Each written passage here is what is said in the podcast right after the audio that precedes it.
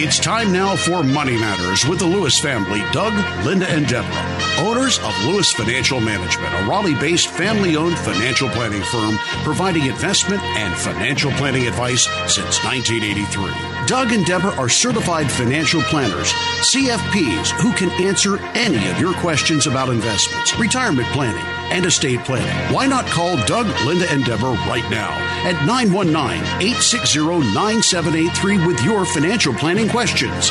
That's 919 860 9783. Now, here's Doug, Linda, and Deborah. Investments offered through SFA Inc., investment advice through Lewis Financial Management. SFA Inc. and Lewis Financial Management are not related entities. And we are the Lewis family, ready to answer your questions tonight. This is Linda Lewis, and thank you for joining us on Money Matters on News Radio 680 WPTF. And I'm Doug Lewis, certified financial planner. And I'm Deborah Lewis, certified financial planner, and we're here to answer your questions for the next hour. Well, Doug, there was an interesting article in regard to being an investor or a speculator and asking the question, which one are you? Yeah, I remember the article. I believe it was written by Jason Zweig in the Wall Street Journal. But what Jason said that is that it isn't what you buy, but rather why you buy that determines whether you are investing or speculating. And so he put out there the question of are you an investor or are you a speculator? Now, the traditional view, which dates back at least to the 19th century, is that an investor buys to capture a predictable long term stream of cash flow, while a speculator buys to harvest a short term change in price. It isn't just that the same asset can simultaneously be an investment and a speculation, depending on who holds it. It's also the why.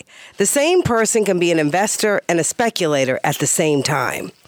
Yeah, it it's important before committing any money to any asset, you need to ask yourself why you want to. Picture yourself on a continuum running from speculator to the far left to investor at the far right. And if you buy this asset, where are you on that continuum? Right, because you want to ask yourself that question because you want to know, well, why does that even matter? If you think you're investing when in fact you are actually speculating on a stock or an investment, a collision with reality could really knock you off course. You know, Deborah, if you buy because you're afraid of being left behind should stocks keep booming, then you're a speculator. That's right. If the markets rise, then makes you worry instead and look to rebalance your portfolio by selling some of what's gone up and buying some of what's gone down, then you're an investor. That's right. And this is what we're helping our clients see the difference is that when you are investing for the overall financial planning goal of achieving your financial planning goals, you know, the things you want to accomplish, what decade you're in and what you're what what decades you're looking out into the future for. This is a distinction. I, I think I would correct Jason Zweig by adding that there is a third category of people. You don't have to say, Am I just an investor or speculator? Indeed, there are people who have a certain amount of money that they put aside as their mad money. Oh, sure. A I can, play yeah, account. That's right, their play account. You and I have seen clients come to our office. They have seven hundred and fifty thousand, a million dollar investment portfolio, two million dollar investment portfolio, and they say, "But I'd like to keep, you know, thirty, forty thousand dollars, just my play money." That's you know? right, when absolutely. You, oh. When Bojangles went public, several people were like, "Well, I eat there every day. I'd like to see what happens with that price and, that stock." The, and you remember the client that said, "I want to buy, I want to buy Tesla." Tesla stock, right? okay, right. That's, yeah, that's uh, that's mad money. Yes, just right? stuff for that's fun. That's easy to say. This money that I set aside is just speculation money. But there is a third category, right. other than just an investor. And I would say that is a financial planning client. Yes. Are you a speculator? Are you an investor? Or are you a planner? That's right. And a planner is a different category. And this is actually what we focus 100% of our attention at our office with our clients. That's right. We make sure, number one, that we get them out of the realm of just speculating versus planning. Well, you know what I I'm would sorry, add to that versus for investing. I would add to that that we get people out of the headspace that um, what you would come into Lewis Financial Management for would be only investment management or money management. What we do as financial planners at Lewis Financial Management since 19 83 i mean th- you know this is what this is what folks are coming in week after month after year for which is comprehensive financial planning that yes includes investments but is not exclusive only. Our advice extends to so many different areas. Are you a procrastinator? Many people are when it comes to financial planning, pre retirement planning, questions about investments, or updating their estate planning and their wills. Call us at Lewis Financial Management, 919 872 7000. That's 919 USA 7000. And we can help you make decisions about your financial planning. And visit our website at dougandlinda.com. This matter of are you an investor? Are you a speculator? It becomes crucial when the rubber hits the road in our office, Deborah, because for so many years now, we have uh, actually at our first meeting with clients, we have uh, focused them 100%.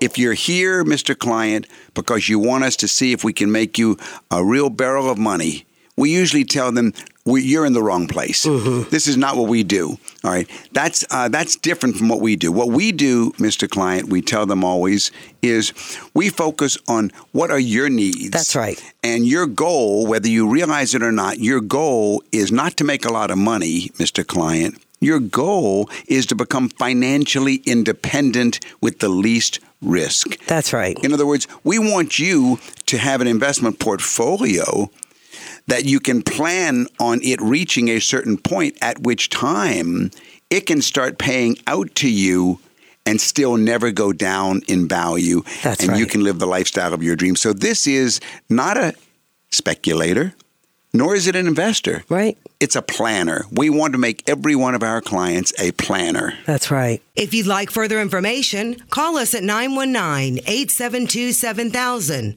or go to our website, dougandlinda.com. That's dougandlinda.com. i do believe we have a caller Wade, this is Doug Lewis, certified financial planner. How can I help you? Doug, Linda, I enjoy your show very much. Thank you very much. I'd like, if you could, to explain to me the difference between no load, front end load, and back end load funds It's sort of like saying, uh, do I sell my house with or without the use of a real estate broker?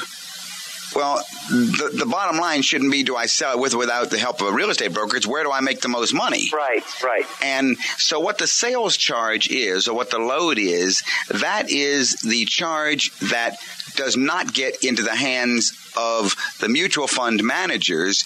It's what you pay someone to help you select the different funds. That's what the load is. Okay. Uh, the load is simply a commission. Right. It's a commission paid to either a broker or financial planner to help you determine which mutual fund is best for you. When you say a no load fund, that's for the person who says, I don't need any help. I can get my own funds and I don't need any help. Uh, and so uh, funds who promote themselves as no load funds, they go directly to the public and they say, you don't need the help of anybody else. You can go ahead and read our material and we will tell you why uh, you should invest with us. Um, that's generally recognized for very sophisticated investors that are able to do so. The question then of do you pay the load up front, as most funds do, or do you uh, go into a fund that says you don't have to pay any load, we'll pay the commission to the person for you, but if you ever surrender or withdraw all of your money from this fund and cash it out and take it and buy yourself a car or a house and consume it, then at that time the load will be paid. That's called a back end load. Okay. Uh, I personally don't think that anybody should ever go into a mutual fund thinking that they're going to one day consume it. You should be trying to invest your money to such a degree that it provides comfort for you and it supports you, but not that you just consume the whole thing at one time. Right. Right. Um, and that's that's like you know that, that's what I call killing your chickens, and then you have no chickens and eggs. Right. Much better to live off the eggs.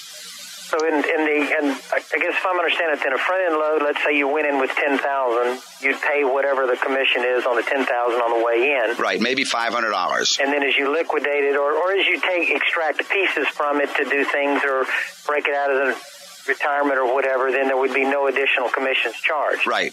Where on a back end, let's say over the course of ten years, it became fifteen thousand, and I'm just pulling numbers out of the air. Yeah, that'd be a pretty bad fund, by the way. But yeah. Okay, but then But let's say it, let's say let's say it became thirty thousand. Okay, and then you'd be um, you pay the commissions on the total value if you did take it all out at one time. And actually, most of back end load funds they peter out over a six year period. So if you waited to 10 years, 10 years, there is nothing left anyway to, to be subtracted. What do you, you mean that there's nothing left? There's no more commission? Right. A lot of the funds offer incentives that say even if it's back end loaded, if you're willing to, I mean, if you stay in the in the fund for a period of let's say six years, Okay. then there's there's still you never uh, pay the load. So if you were to get out in the first year, it'd be X percentage, and the fourth year, it'd be a lower percentage, and then Right. beyond six, it would basically be zero percentage. Right. And then there's the question of, well, what if I don't want to liquidate my fund and, and consume the money, but maybe I don't like the way my fund is running and I'd like to switch to another fund? Well, then if you're in the family of funds, you can move from one fund to the other and not pay any commission, any load. Most families of funds let you move from liquidate one fund and go to another fund that they offer, maybe a stock fund or a bond fund or a balanced fund and so forth, and not pay it then. Our number in Raleigh is 919-872-7000. That's 919-USA-7000. Okay. Doug, in relation to Wade's call, what are the expense ratios that one usually experiences if they You see, that's a much more mutual funds. crucial factor, and that's something that not many people focus on. The load, whether it's front or rear, is a one time sales charge that goes to the broker or the planner. However, what about the internal charges of running the fund? Most no load funds have higher expense ratios. Okay. But still, the question is well, what does the expense ratio, what is it composed of? And it's very interesting. The expense ratio has three categories. The three categories of the of what composes an expense ratio in a mutual fund are first of all the management fees. And that's how much the mutual fund manager is paid in his salary how much it costs to for the rent and the all the support of the manage of the of what's called the mutual fund advisory company. The management fees are one part of the expense ratio. And then there's a second part which is called the 12b1 fee. And that's usually uh, as much as a quarter of a percent for marketing the product. Uh, and then there's a third type called other expenses, which are audit expenses, legal expenses, shareholder transfer, agent expenses, custodial expenses. Those are the other expenses. Now, those three categories, management fees, 12B1s, and other expenses are the three categories broken out in every mutual fund prospectus. And typically the industry average is about 1.5% per year. For this total of the three? Yes Okay. there's a major expense that is not included in the expense ratios and is not a load, but no one ever knows about it, but it impacts drastically how much your fund makes in money. And those are the trading costs. In other words, the mutual fund manager, when he buys and sells stocks in your portfolio for you, he calls a brokerage firm. Right. And so there are commissions every time he buys and every time he sells. Well, these trading costs can be another 2% added on to a portfolio if the portfolio is what they call turned over over a year's period of time. Right.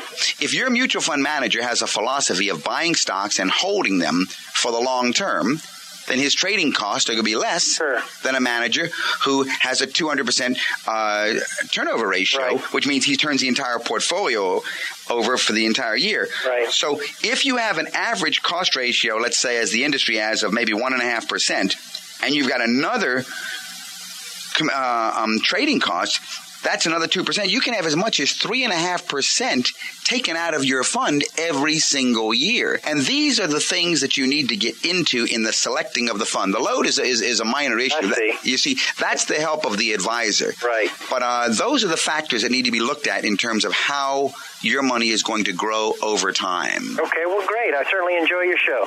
And if you have further questions, call the office in Raleigh at 919-872-7000. That's 919-USA-7000. Thanks a lot. Thank you very much for calling, Wade. Well, Doug, uh, that was a very interesting call from Wade about load funds versus no load funds. And then there's an, another discussion that needs to be had here about uh, fees and charges. When a some some advisors will charge a one-time sales charge when an investment purchase is transacted. Okay. But then there are others that are, and mainly fee, fee only advisors or money managers who take your money and they advise you as to where they think you should position those dollars. Well, yeah, let's let's let's get the language clear. You're exactly right, Linda. That's a whole subject matter that is being perpetrated upon the public uh, and confuses the public. And I am very sensitive to this issue. They call themselves fee only financial planners. I'm a fee only financial planner, and we only do no load funds. Well, what you're talking about are people that charge a fee to you every year. Every year. Of course.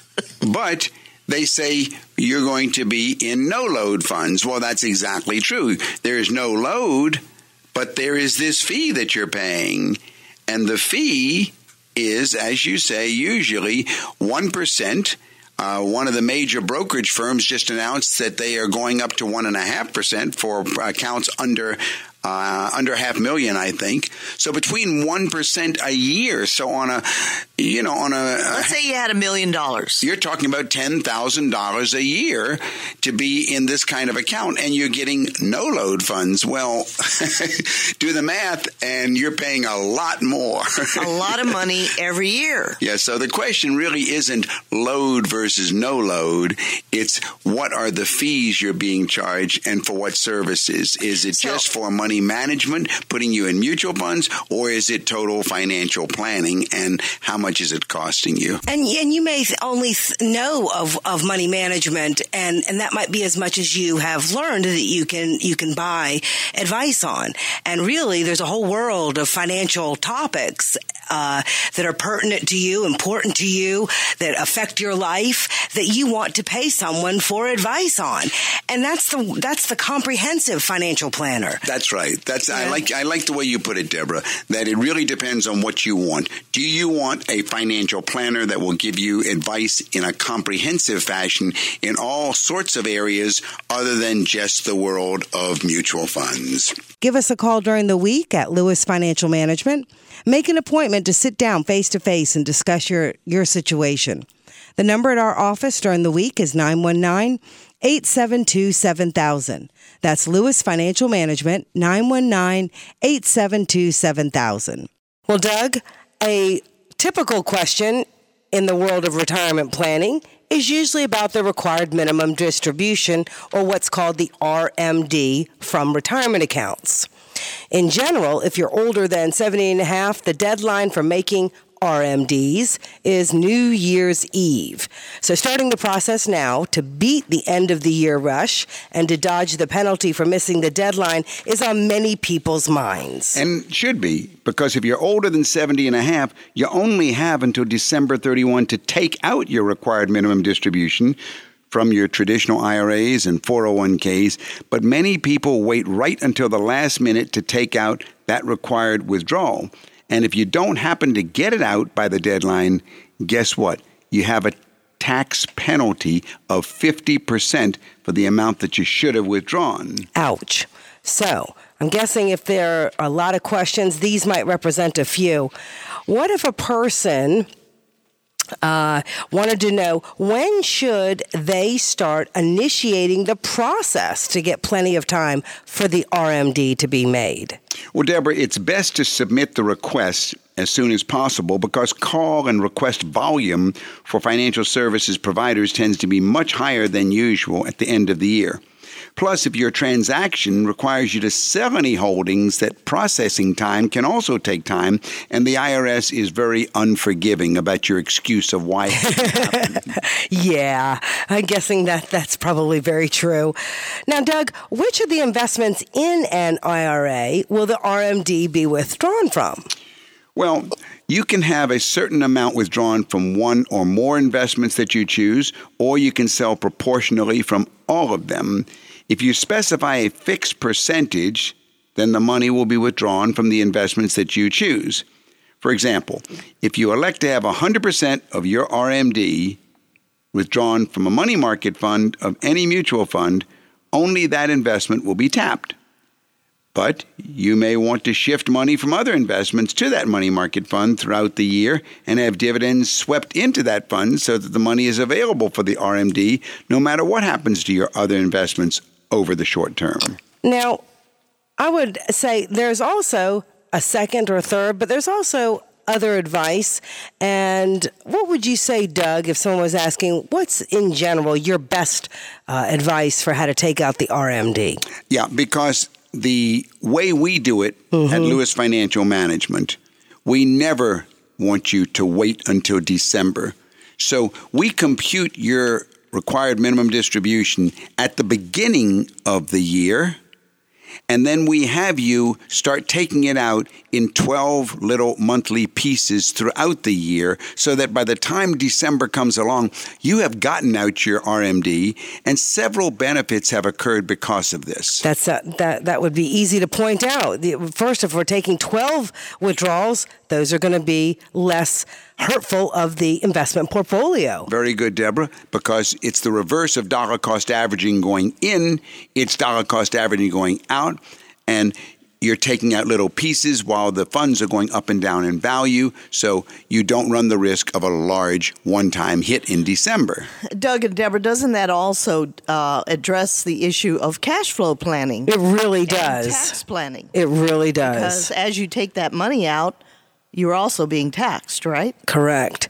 And, and it make it forces you to to apply that um, that that tax analysis, which we as financial planners are doing for our clients on a regular basis, continuously if they have a database. The second benefit to taking your RMD the way we practice it at Lewis Financial Management by taking it out month by month over the 12 months of the year, not only does it soften the risk of hitting the investment portfolio in any one month strongly, it also gives you what Linda said cash flow planning, what to do with the money when it comes out. Most of our clients actually don't need that required minimum distribution amount to live on.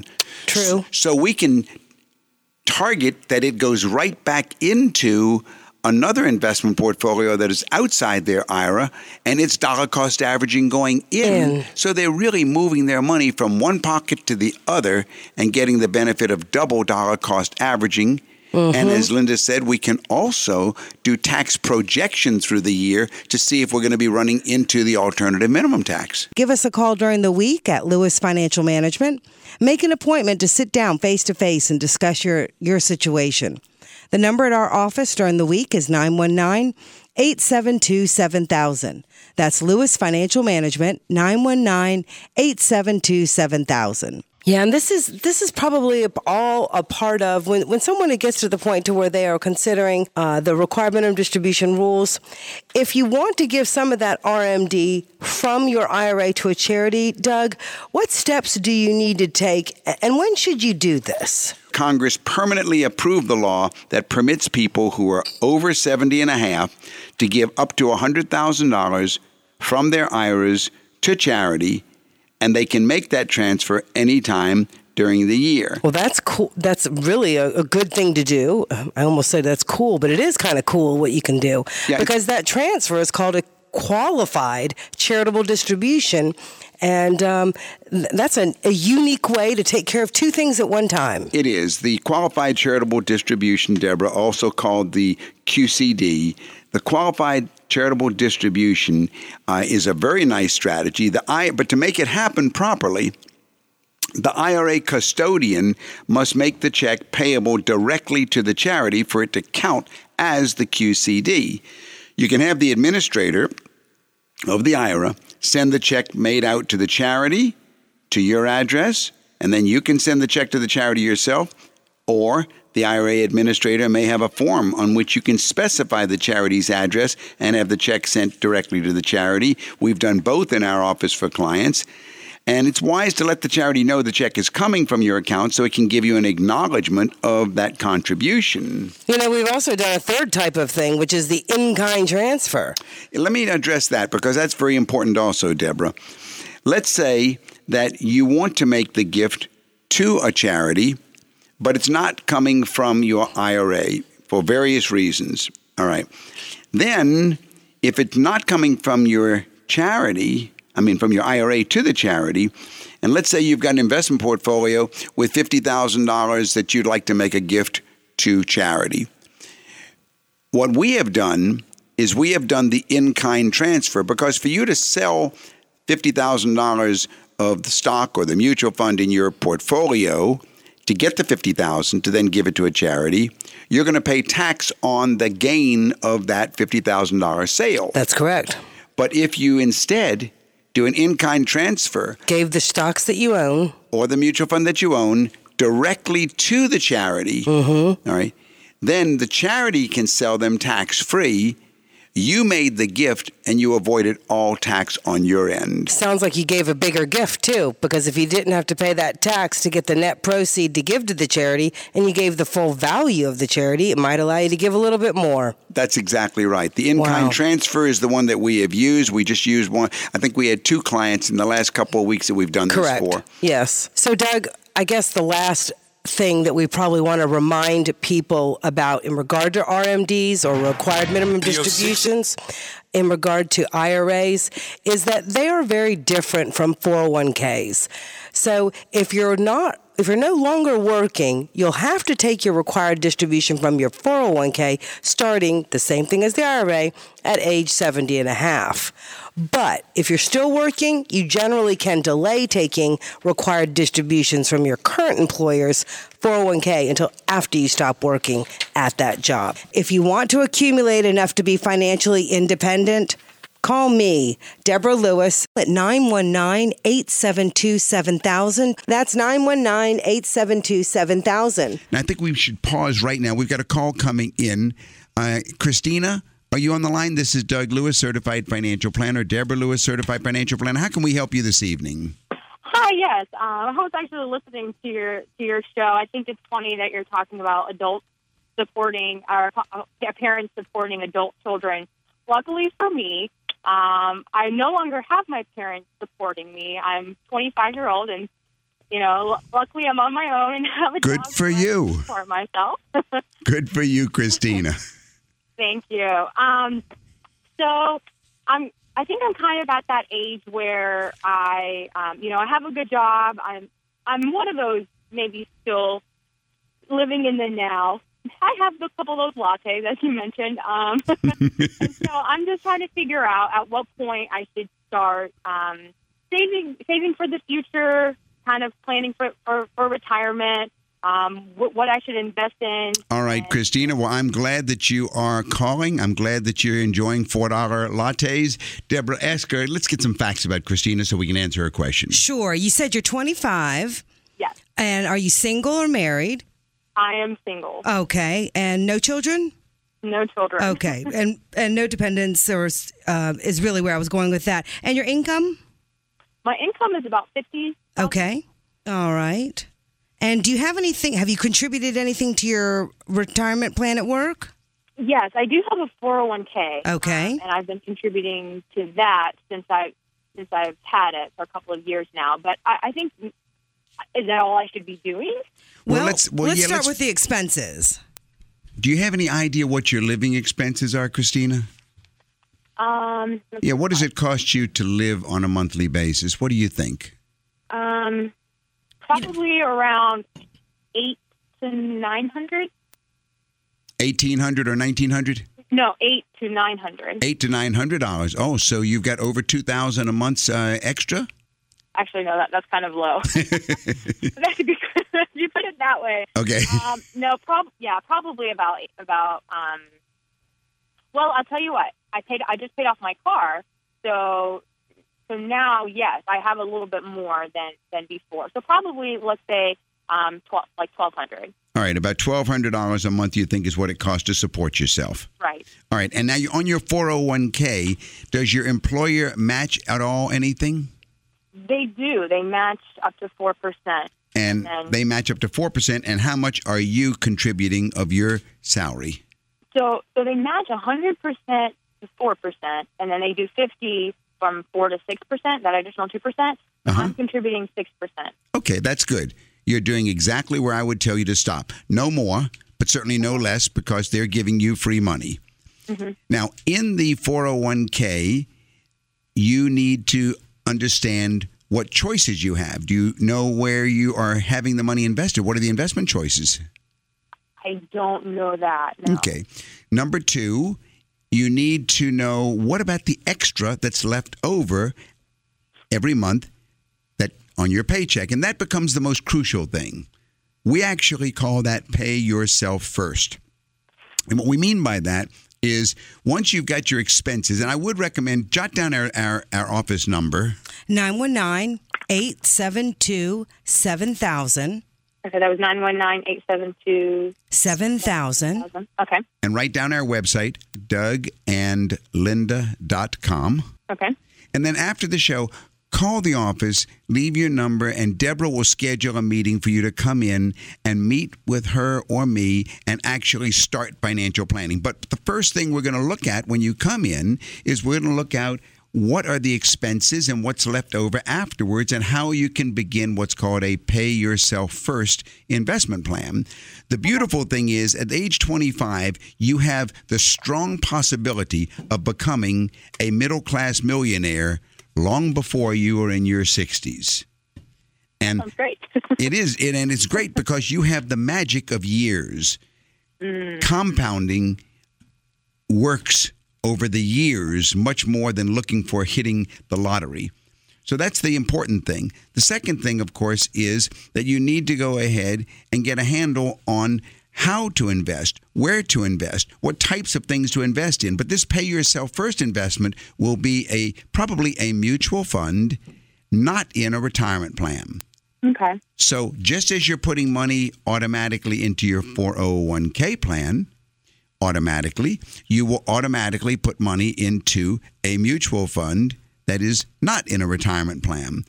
And these two, which you could call buckets, these two buckets will grow through the years in such a way that Deborah will be able to show you in 10 years how much you will have, in 20 years how much you will have, and so forth. That's the beginning of financial planning. This is Deborah Lewis. Our number at the office is 919 872 7000. 919 872 7000. Other questions that you may ask when you come in for your appointment will be what about life insurance? Do I need any?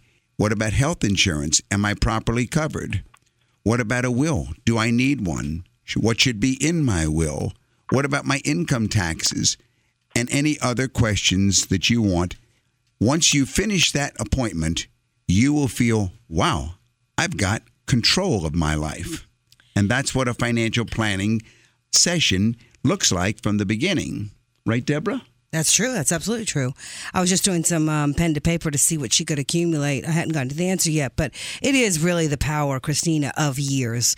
I mean, as someone um, who is in their 20s, what you have is 30 plus years before you will be tapping this amount of money.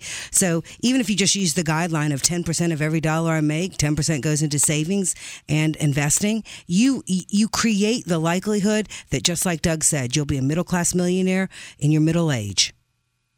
Okay. And and you know, um, as far as your retirement plan, um, you know, uh, you you want to check just to make sure who the beneficiary is on your retirement plan because if anything changes in your situation, um, you know, in the future, you may you may want to revisit that and see who is the beneficiary of your retirement plan. Do you think that gives you a little handle on how to get started?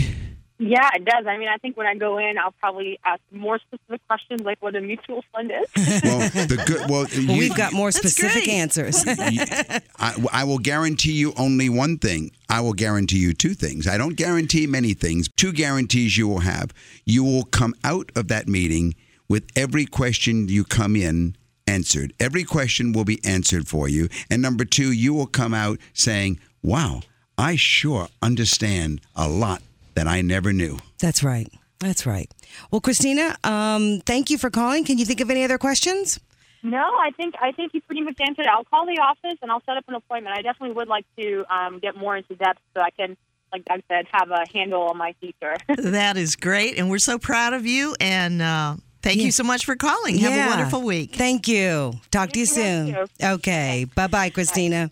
You're listening to Money Matters with the Lewis family on News Radio 680 WPTF. And if you'd like, or if you've been thinking about uh, scheduling an appointment with a financial advisor, or maybe you want a second opinion about where your investments are currently, call us at Lewis Financial Management, and we will be happy to schedule an appointment for you. And that number in Raleigh uh, is 919 868 919 872 7000.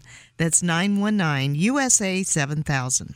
You know, Doug and Linda, I am repeatedly impressed by how uh, young um, and astute and paying attention to details our ca- callers have become in the last year and the people who are calling to make appointments at our office. Uh, 20s, 30s, 40s. This is very different than, you know, 30 years ago or 25 years ago when we started the radio show and the callers were primarily pre-retirement or retirement years. You know, it makes a difference when you start it your, when you're 25. So I can't say enough how, you know, proud I am of young people who are listening to the show, asking questions. These are the things that will make a difference in their life. Well, what, yeah, what I like about what I like about Christina is she can afford her four dollar lattes. That's right. and she can still accumulate right. and become a middle class millionaire. And when she comes in for her appointment, by the way, we forgot to tell her we will give her a choice of either one of three books: number one, Middle Class Millionaire; number two, Wealthy Barber; or number three, Simple Wealth, Inevitable Wealth. And if you need advice, call me during the week. 919 872 7000. That's 919 872 7000. Well, Doug, Linda, we often get this question What is the best asset mix near retirement? Yeah, I can think of. Uh, You could probably think of only two people who have never asked you that question. thousands and thousands of meetings. This is what everybody wants to know. Yeah, the best allocation for any investor is the one where the mix of stocks, bonds, cash, and alternative investments allows you to sleep at night. But we know you need help. The traditional advice is to subtract your age from 100, which gives you the percentage of assets you should hold in stocks. If you're 66 years old, 35% of your assets should be in stocks. The balance then goes in bonds. But we happen to think this is nonsense. We sure do. Okay. That is crazy. All right. But it's very, very popular. It's the traditional advice that's given by a lot. So let's let's go to how we do it. All right. Well, our first feature, our first rule for Asset for allocation. asset allocation is going to be we want you to own no stocks, no bonds, no real estate, no individual anything. That's right. So we want no individual anything. Number two, we want no index funds. Absolutely. We want a, a true manager of a pool of investments. So, no index funds, That's right. Number three, no ETFs. No ETFs. That's right. I'm just repeating it. That's right. That's right. And because the fundamental rule here is that we have just seen over decade after decade as that only active managed funds provide the, the risk reduction and results we want. We know we want no stocks, no bonds, no annuities, no index funds, no ETFs. We only want actively managed funds. That's right. We want to spread that risk evenly amongst what might be in favor or out of favor by having even differently sized units, units of investments. So if you have a million dollar portfolio and that's divided evenly, then we know that we're not making an unnecessary or disproportionate risk on what might be in favor or out of favor. That's right. And lastly, we want to add some alternatives. That's right. Alternatives are a really good way to add different aspects to the portfolio. Things that can't be uh, just or things that won't be, I should say, dependent on the market. Things that aren't at risk to market volatility, things that aren't dependent on stocks, bonds, uh, and tradable instruments. And uh, that could Yeah. be like REITs, right? Oh, That would provide a little bit of stability when the market is And that's Going right. up and down. That's right. That is a Linda. typical type of alternative. That's That is exactly True. right. You're listening to Money Matters with Doug, Linda, and Deborah Lewis. Call to make an appointment with Deborah Lewis, certified financial planner of Lewis Financial Management. Call 919 872 7000 or visit our website, dougandlinda.com. Well, Doug, Linda, we work with a lot of small business owners who eventually want to sell their business. Let's share a recent question from a current client in that situation because there might be a listener tonight dealing with that very same problem. So the question is how can you sell your business and avoid the capital gains taxes due? If you're selling your business and you get an offer from a buyer, you're going to want to know what the net amount you'll receive is. After the taxes, you may only receive 60 or 70% of the sale price.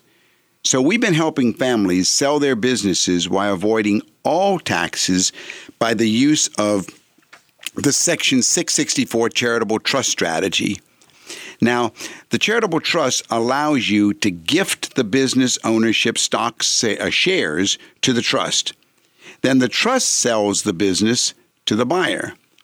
The sales proceeds are then able to be invested in an investment portfolio, and these investments create income that will now, by design, come out to you as a pension like source of income. So, you as the grantor give the shares to the trust. You name yourself as the trustee. You, as the trustee, must pay the income beneficiary of the trust, which is you and your spouse, until the last of you dies or for a fixed number of years. So this sounds fantastic. This allows the your business to be sold tax free and create an income stream for lifetime income. So, Doug, I guess we should go over the six players of a charitable trust. So, first of all, who's the grantor? The grantor is you, the client who owns the business. Okay. so that is the donor, right? That's also called the donor. all right. Now, who is the trustee? The trustee, Deborah, is also you. So, you're the grantor and you're the trustee. Then who is the income beneficiary? Deborah, that's also you.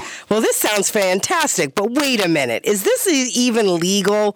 You're going to give to you and then turn around and pay you and save all the taxes? This sounds way too good to be true. Well, interestingly enough, it's all written in the tax code. There is no problem being the trustee of your own charitable trust. And this is why we talk about it so much on the air. But on the other hand, there is the danger of fraud from the IRS's viewpoint. Mm-hmm. So, what they want and what we want is that you have an independent administrator of this charitable trust who reports the tax to, to the IRS. The that there's no- status, yeah, that mm-hmm. there's no hanky panky going on.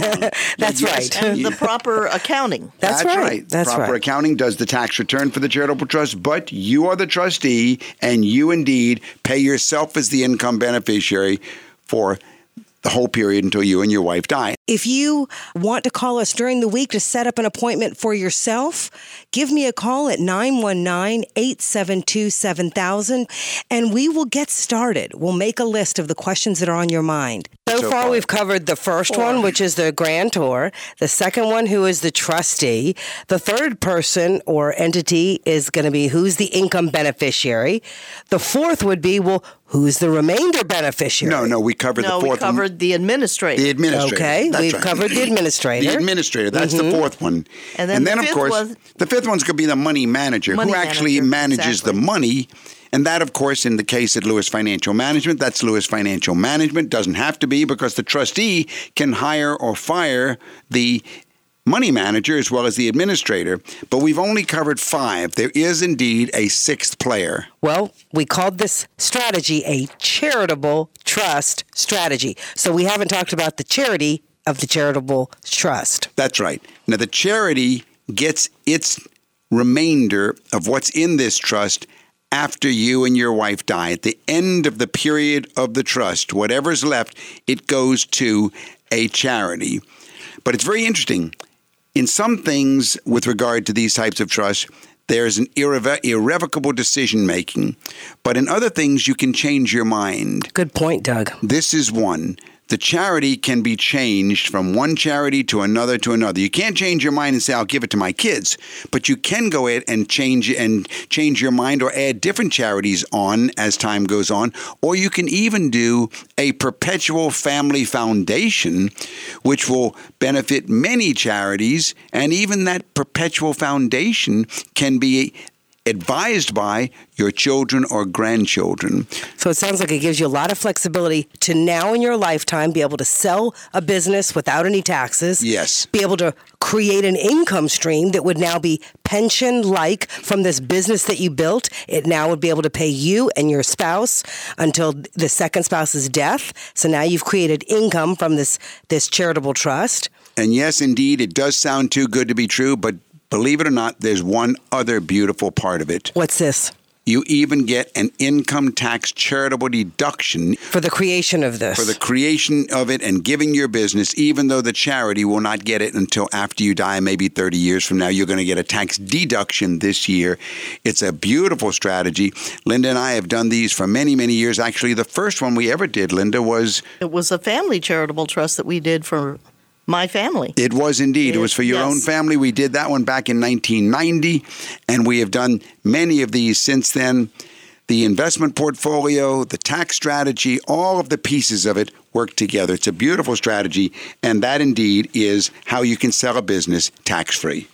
If you've got a question about selling your business, and maybe you've got an appreciated asset, maybe you've got some stock that's appreciated, or a farm, or maybe a second house at the beach that you'd like to sell, is there a way to sell it tax free? Call us at Lewis Financial Management. We do comprehensive fee based financial planning. This is what we do in our business. Leave us your name and number. That number to call is 919 872 7000. That's 919 USA 7000. All right, I believe we have a, a caller. Let's take a call.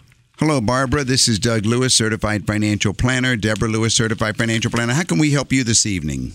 Well, I was just I listened to you guys, and I heard um, a comment about putting all of your monies into one institution, Yes, ma'am. and then I've heard the other saying, "Don't put all your eggs in one basket." Thing. So it's like, okay, I just wanted some more info on that. I'll be happy to clarify. First of all, if you're uh, if the, the the typical sales pitch from a stock brokerage firm is, well, give us some of your money to handle, and another brokerage firm says, give us some so you don't have it all, and spread your money around different uh, brokerage firms. Okay, that of course is wrong. That's not the way you approach it.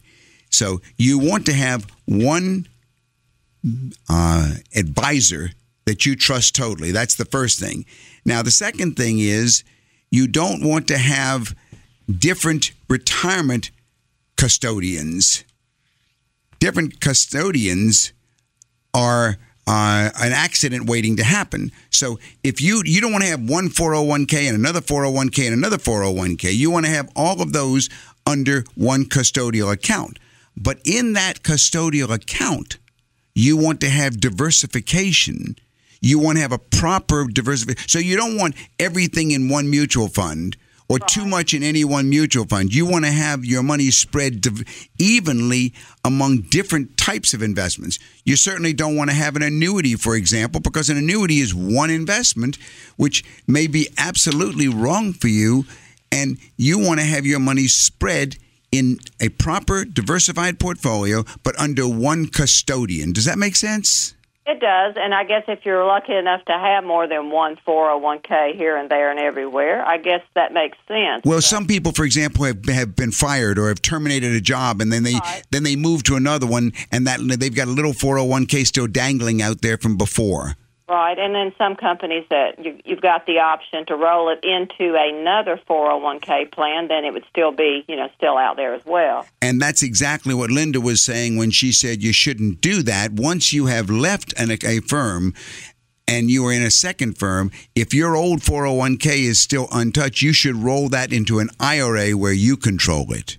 Correct. Okay, but still keep if you know if you And then inside, and then inside that IRA, that's right. Inside that IRA, we want to have the money diversified. Maybe, let's say it's three hundred thousand dollars. It should be maybe in seven different mutual funds, uh, something like that, where it's diversified by types, by categories, by risk, and knowing the managers, but under one custodial account, one IRA custodian. Right, and if you uh, have an IRA separate or a Roth IRA with the, you should have those as well as the institution that has your 401k that you rolled over. I think you should always, as much as possible, yes, have the custodians be the same. Okay.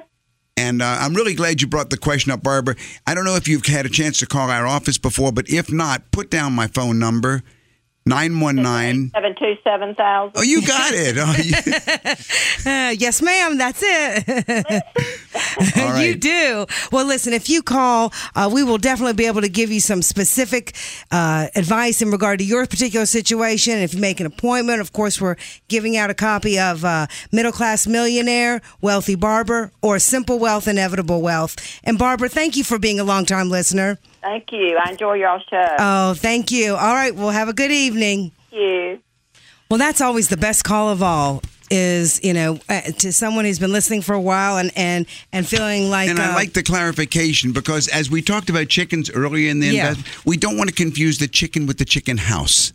You want to have one chicken house, but you want to have a diversified portfolio of chickens. That's right. And the chicken house is one, the chickens are another. That's and this right. is what we need. We need to think of it that way. And I'm so glad that Barbara called in for clarification on that. Well, Doug, Linda, recently a client had a question about his 401k, and this is a typical question. So if you're listening tonight, this may be your question. He asked, My employer allows an in service withdrawal from my 401k into an IRA. Should I do so? And how should I move my 401k into an IRA? All right. Normally, you have to wait until you retire to move your accumulated value in your 401k into an IRA. However, some employers will allow you to move your 401k into an IRA after 20 or 30 years of employment or at a certain age. So, if this is available to you, it may be a wise decision. Moving your 401k into an IRA allows you to control the IRA by choosing the custodian and the investments. The custodian should be an independent custodian with no products to sell. This will open your investment choices up to the whole world of investments. And then, with the help of a certified financial planner such as myself, Doug Lewis, or Deborah Lewis, you can design a well diversified investment portfolio that will best meet your own unique individual goals. You know, Doug, two things come to mind. What if you work for the state and you are um, a- a- able to receive what's called Bailey provisions? Because we're talking about someone who has worked for a company for 20 or 30 years. They might be someone who is still grandfathered in with Bailey provisions. We had one of those two weeks ago, and we've had a number of those in the last few years. You do indeed need to understand the Bailey provisions. Now, the Bailey provision says if you don't do this, if you leave your money there in your 401k with the state or whoever the employer is, when you do take money out, your North Carolina tax will be forgiven. There'll be no North Carolina tax. Right. So now, so now we need to run the numbers very carefully and see by having the abi- ability to choose different investments and see how they have done, mm-hmm. does it offset the benefit of leaving your investments where they are to save the North Carolina tax? And we always want to run both of those numbers before we make any decision. But if indeed it looks like you're much better off, then indeed the in service withdrawal will, uh, will be what we will recommend. If it doesn't, then we recommend you don't because the Bailey provision does need to be taken in consideration, yes. Now, the second question that this prompts in, in my mind for other client scenarios is this What if you are hearing this for the first time that there's this provision called an in service withdrawal? How do you find out whether or not there is one? Is there a short answer to, you know, where do you go to find out? Does my employer provide an in service withdrawal? You know, Deborah, it's a great question because so many times I have asked clients in my office, Do you have it? And they say, uh, No, I think I can get money from my 401k if I have a, a disability or a sickness or buying a Right. home. But you personally have experience. How did you find out for, I think it was clients at uh, Glaxos? I Uh, it was, that- yeah, sev- several different employers, and the easiest, fastest way is get me on the line with you. I know how to ask those questions. We'll call together and we'll find out the answer if it's a provision available to you. Make a difference in your financial planning. Call us at Lewis Financial Management. Set up your appointment. Call us at 919 872 7000.